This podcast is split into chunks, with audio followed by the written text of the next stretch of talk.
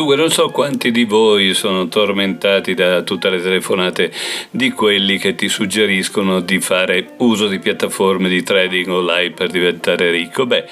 una delle notizie mh, più curiose di questo periodo viene pubblicata da 24 Plus, un articolo di Vittorio Carlini che eh, porta come titolo La riscossa dell'investitore fai da te, l'esercito di Robin Hood batte gli hedge fund.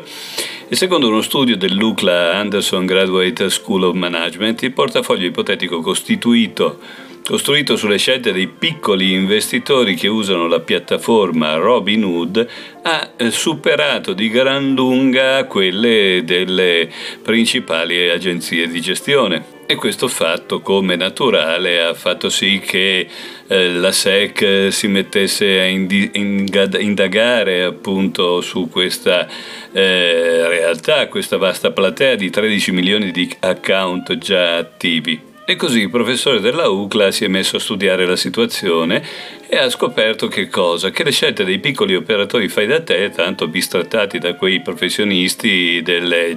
società di gestione, nell'arco del tempo preso in considerazione hanno superato lo standard pur 500 di parecchio un dato non da poco, visto che nei tre anni, dalla fine alla fine del 2019, oltre il 70% di fondi azionari statunitensi ha fatto peggio del benchmark.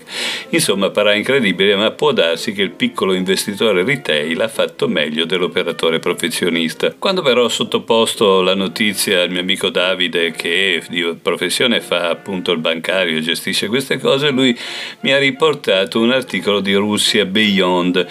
che eh, cita appunto un esperimento voluto dalla rivista russa Finance che fece scegliere dei portafogli di azioni a degli specialisti del settore e, guarda te, a uno scimpanzé. Questa scimmia in definitiva sceglieva a caso un portafoglio di investimenti dai titoli russi,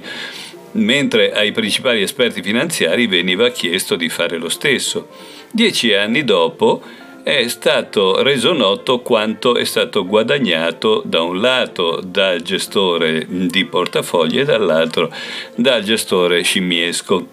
Beh, in questo periodo il portafoglio della scimmia è cresciuto di oltre il 750%. Secondo gli specialisti l'animale avrebbe guadagnato un milione di rubli in dividendi, cioè circa 14.000 euro, e il patrimonio netto del tuo portafoglio è aumentato appunto da un milione di rubli a 7 milioni e mezzo di rubli. Al contrario, i fondi comuni di investimento degli esperti russi di società come Atom, Petro, Stolpine, eccetera, eccetera, sarebbero cresciuti invece rispettivamente del 510 e del 390% circa. E per quanto l'ex caporedattore della rivista Oleg Anisimov eh, sostenga che non è la scimmia ad essere geniale, ma il tutto dipende dal fatto che la scimmia è, è, libera dalle spese sui fondi comuni di investimento, che già comunque ce la dice già lunga, beh a me viene invece in mente di dire che tutta questa storia